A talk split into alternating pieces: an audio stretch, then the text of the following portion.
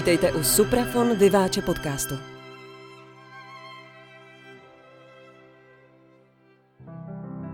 Hezký dobrý den, milí posluchači, zdraví vás Marek Schulz a vítám vás u dalšího dílu suprafonského Vyváče podcastu. A mám velikou radost z toho, že dnes si budu povídat s violončelistou Tomášem Jamníkem. Tomáši, moc tě zdravím u mikrofonu. Taky zdravím.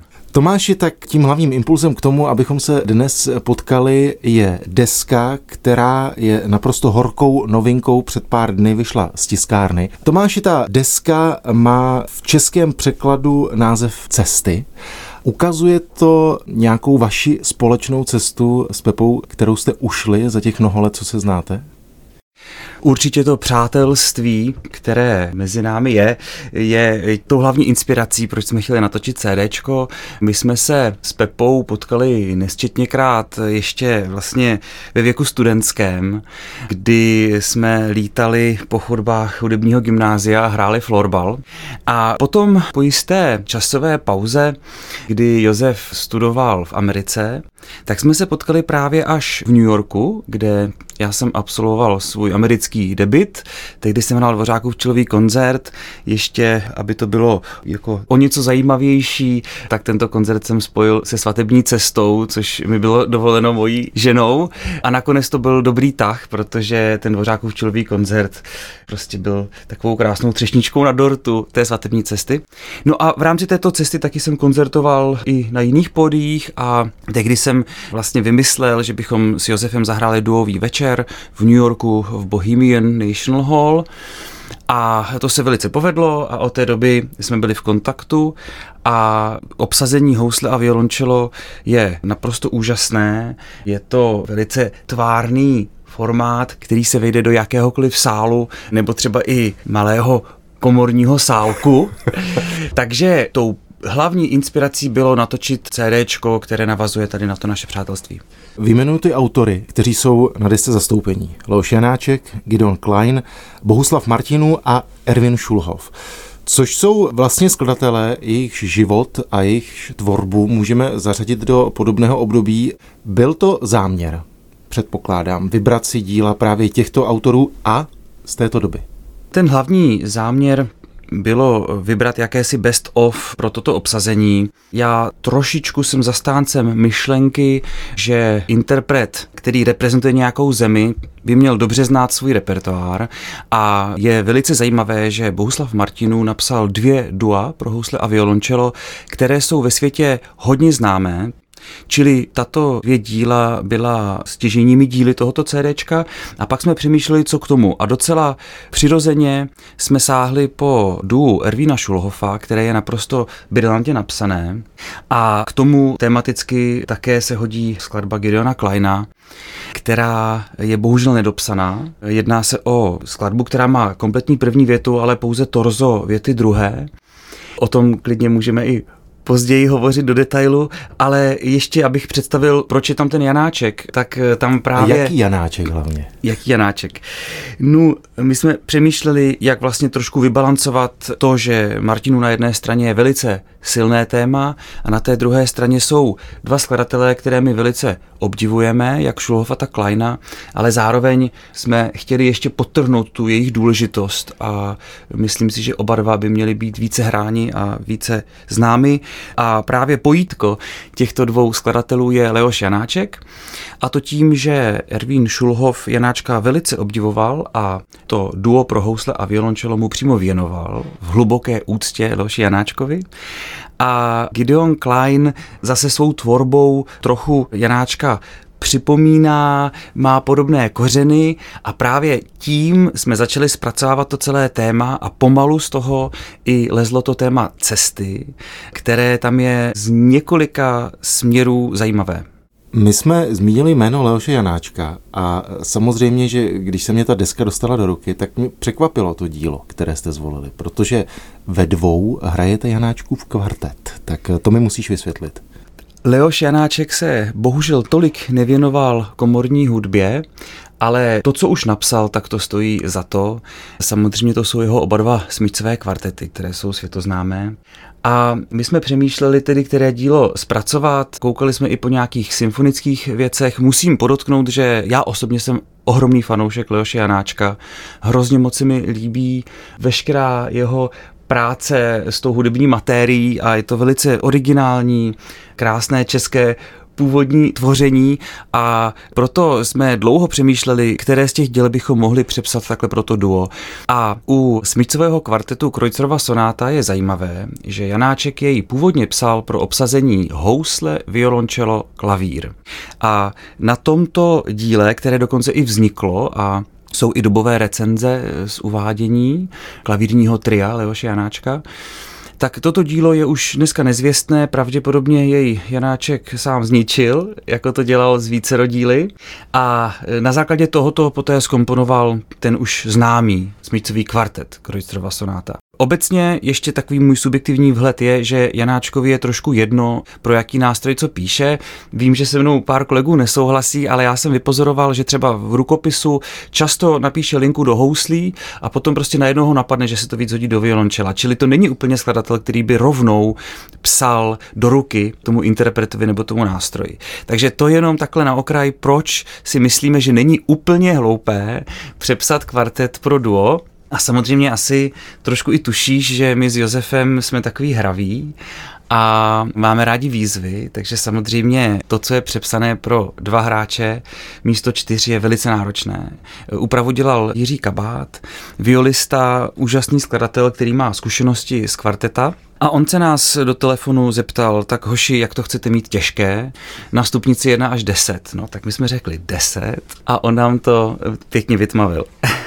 Já mám pocit, že Josef Špaček někde zmínil, že snad nehrál těžší věc, než je právě tahle transkripce. Za mne určitě, proto čelo je to nesmírně těžké, jsou tam hmaty, které jsou téměř nehratelné a myslím si, že tak polovina čelistů třeba bude mít problém uhmátnout některé tam vlastně ty intervaly.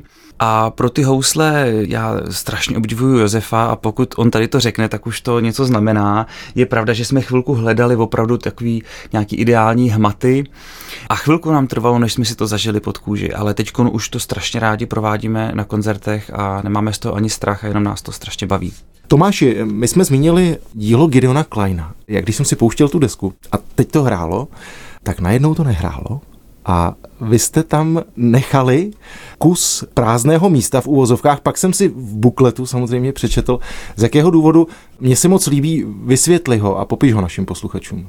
Mě by potom hodně zajímalo ta tvoje první reakce na to, protože my jsme s tím hodně počítali, že pozorný posluchač opravdu chvilku bude přemýšlet, jestli mu třeba jako nepřestal sloužit přehrávač.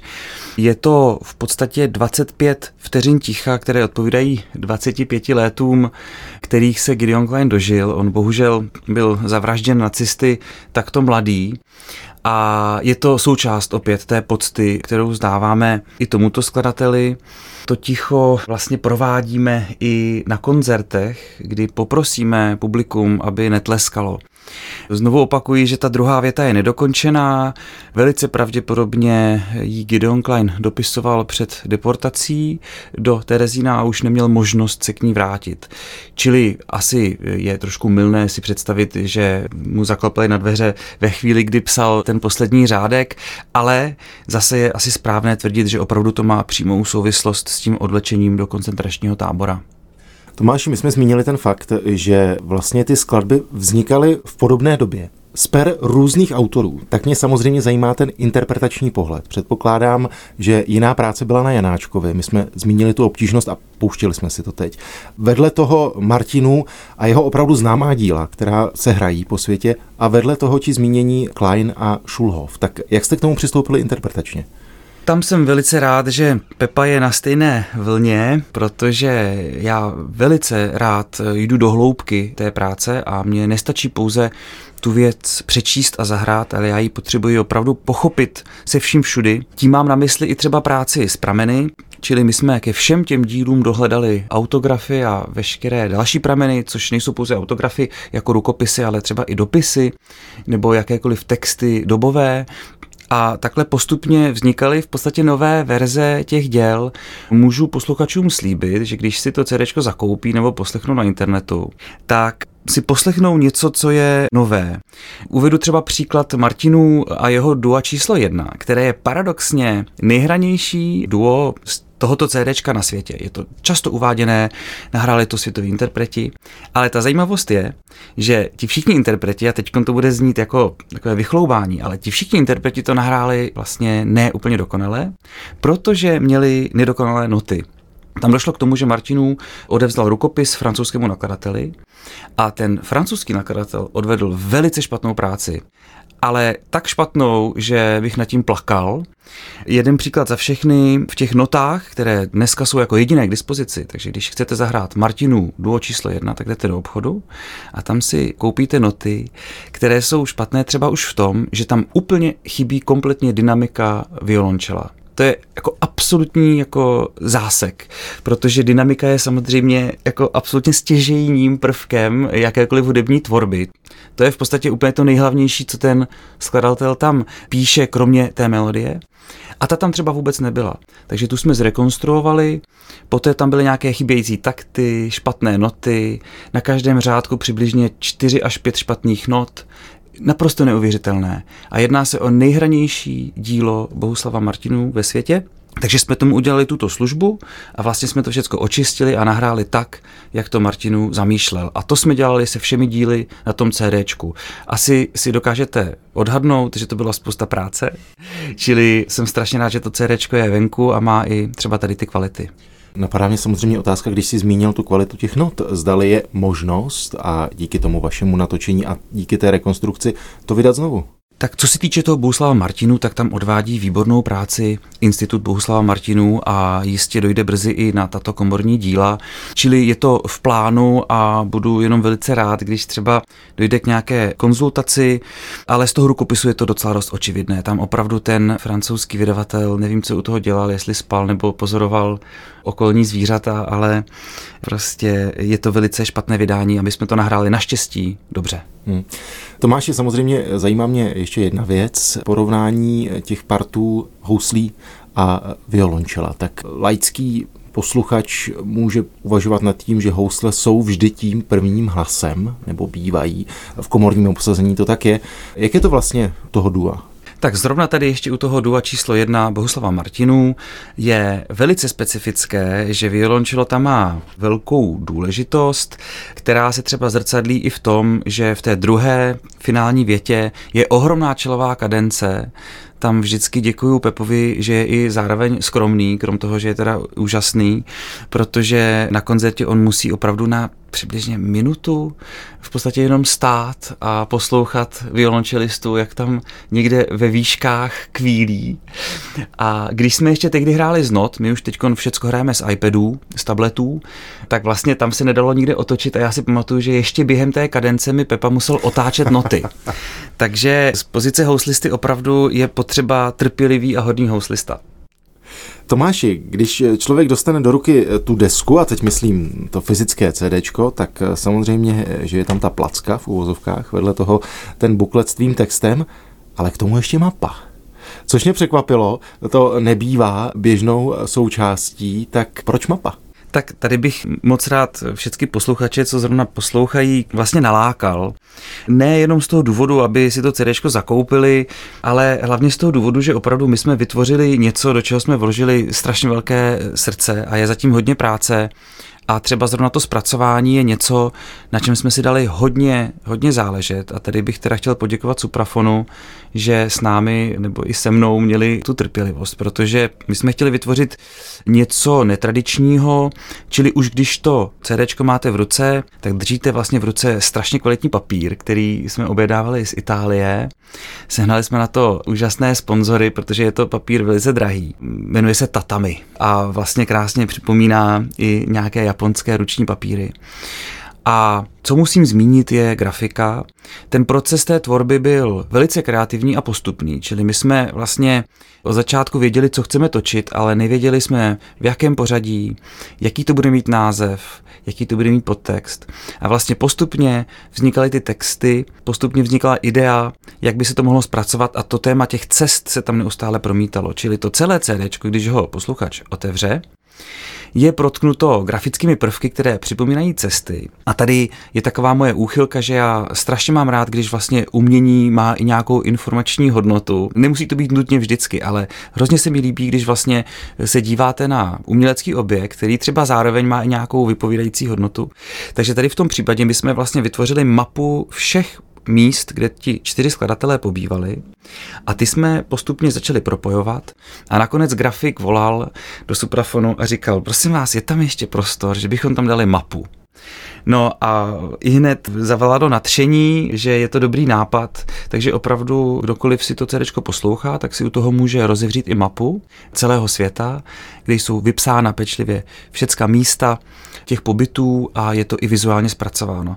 Takže je to taková fajnšmekrovina a znovu moc prosím všechny posluchače, dejte tomu šanci a třeba budete uchváceni stejně jako my. Já z toho mám strašnou radost, jak to CD vypadá. Nejenom jak zní, ale i jak vypadá. Tomáši, mě vždy zajímá, a je to možná taková obsese díky té práci v rádiu, jak ta deska vzniká zvukově.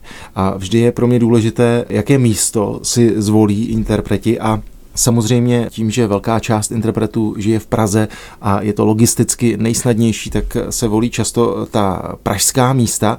Když jsem se podíval, kde jste to točili vy, tak to byl zámek Niměřice, který samozřejmě už díky tvému jménu mám s tebou spojený, ale je to ideální místo pro nahrávání? Je to skvělé místo, naprosto snové. Trošku to souvisí s tím, jak jsem popisoval tady proces výroby krabičky z toho speciálního papíru, tak úplně stejně my jsme chtěli prožít to samotné nahrávání. Já se přiznám, že tady to už je moje několikrát nahrávka, těch zkušeností mám vícero a vlastně vždycky si pamatuji to nahrávání jako takové a mám ho otisknuté do paměti a vlastně to místo té tvorby potom tam zůstává navždycky. Čili já jsem si moc přál, aby tady to nové CD vznikalo na místě, které je mi srdci blízké. Zámek Níměřice je naprosto neuvěřitelné místo. Je to zámek v privátním držení mých, tak už můžu říct, dobrých přátel, kteří vlastně doposud tam dělali pouze výborné kvalitní svatby. Nicméně jsme se seznámili a slovo dalo slovo a nyní tam děláme i projekty hudební. Je tam spousta ubytovací kapacity, je tam ohromný park, jsou tam danici, jsou tam zvířata. Je tam prostě úplně nádherně, kousek od Mladé Boleslavy. Kdysi tam komponoval i Bedřich Smetana, čili má to i hudební historii.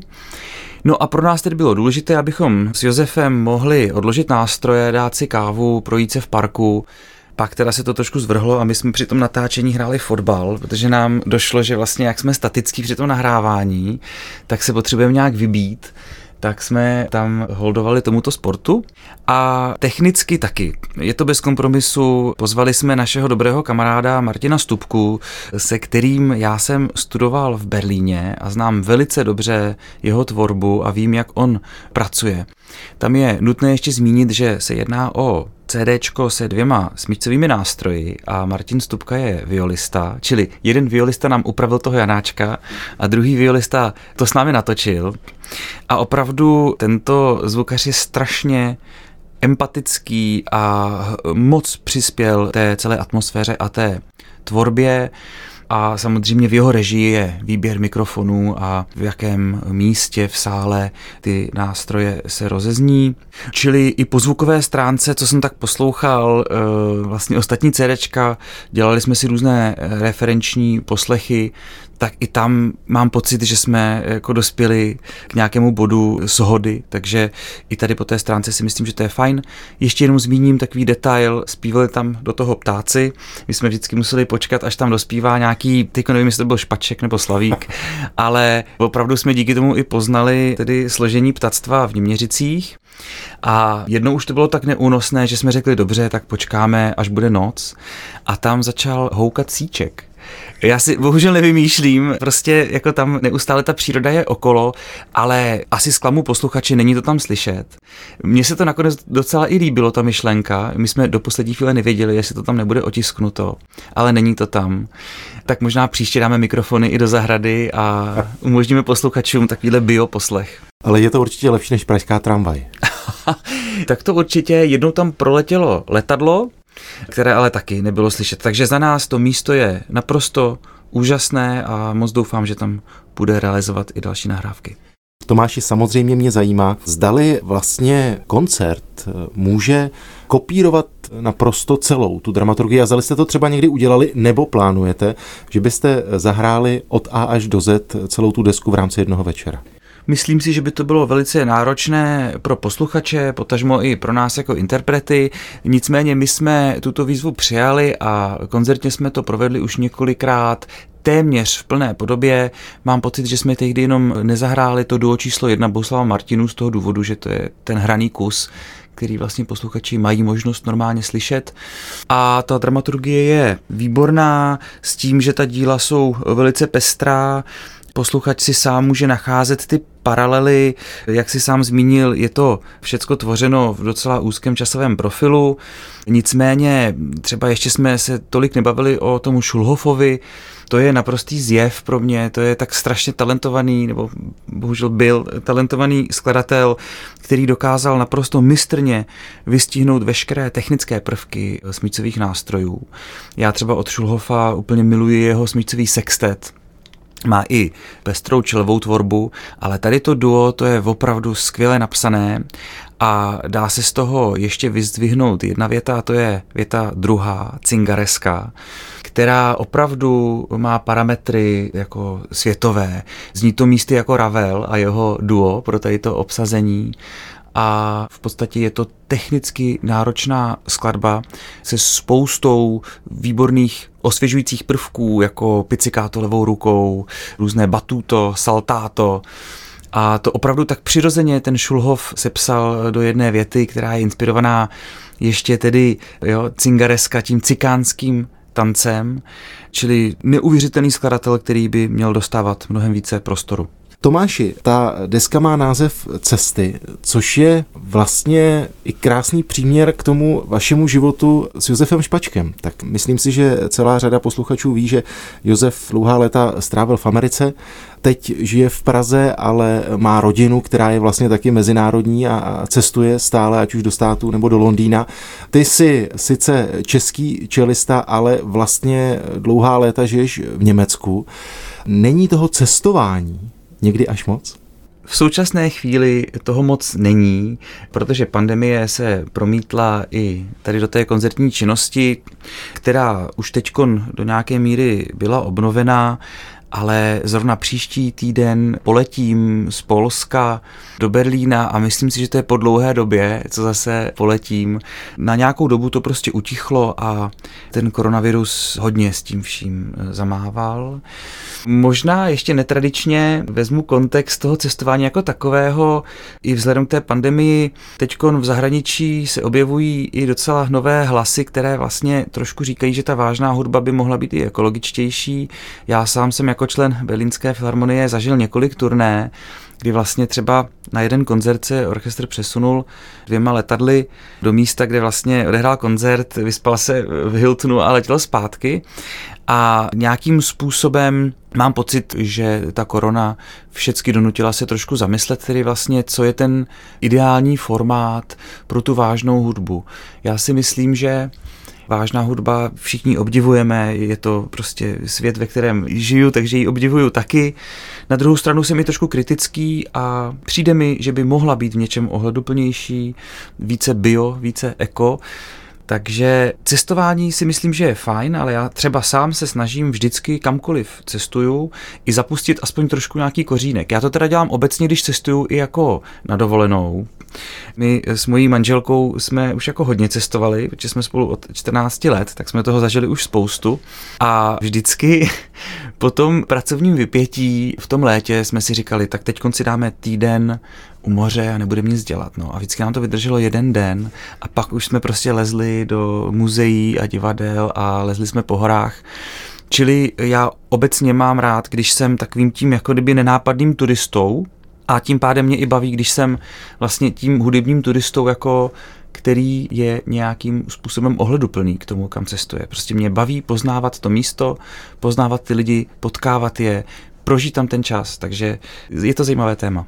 Tomáši, já jsem moc rád, že dnes si byl mým hostem, ať se daří nové desce, ať se daří tobě. Pozdravuji Josefa Špačka a díky moc. Moc krát děkuji.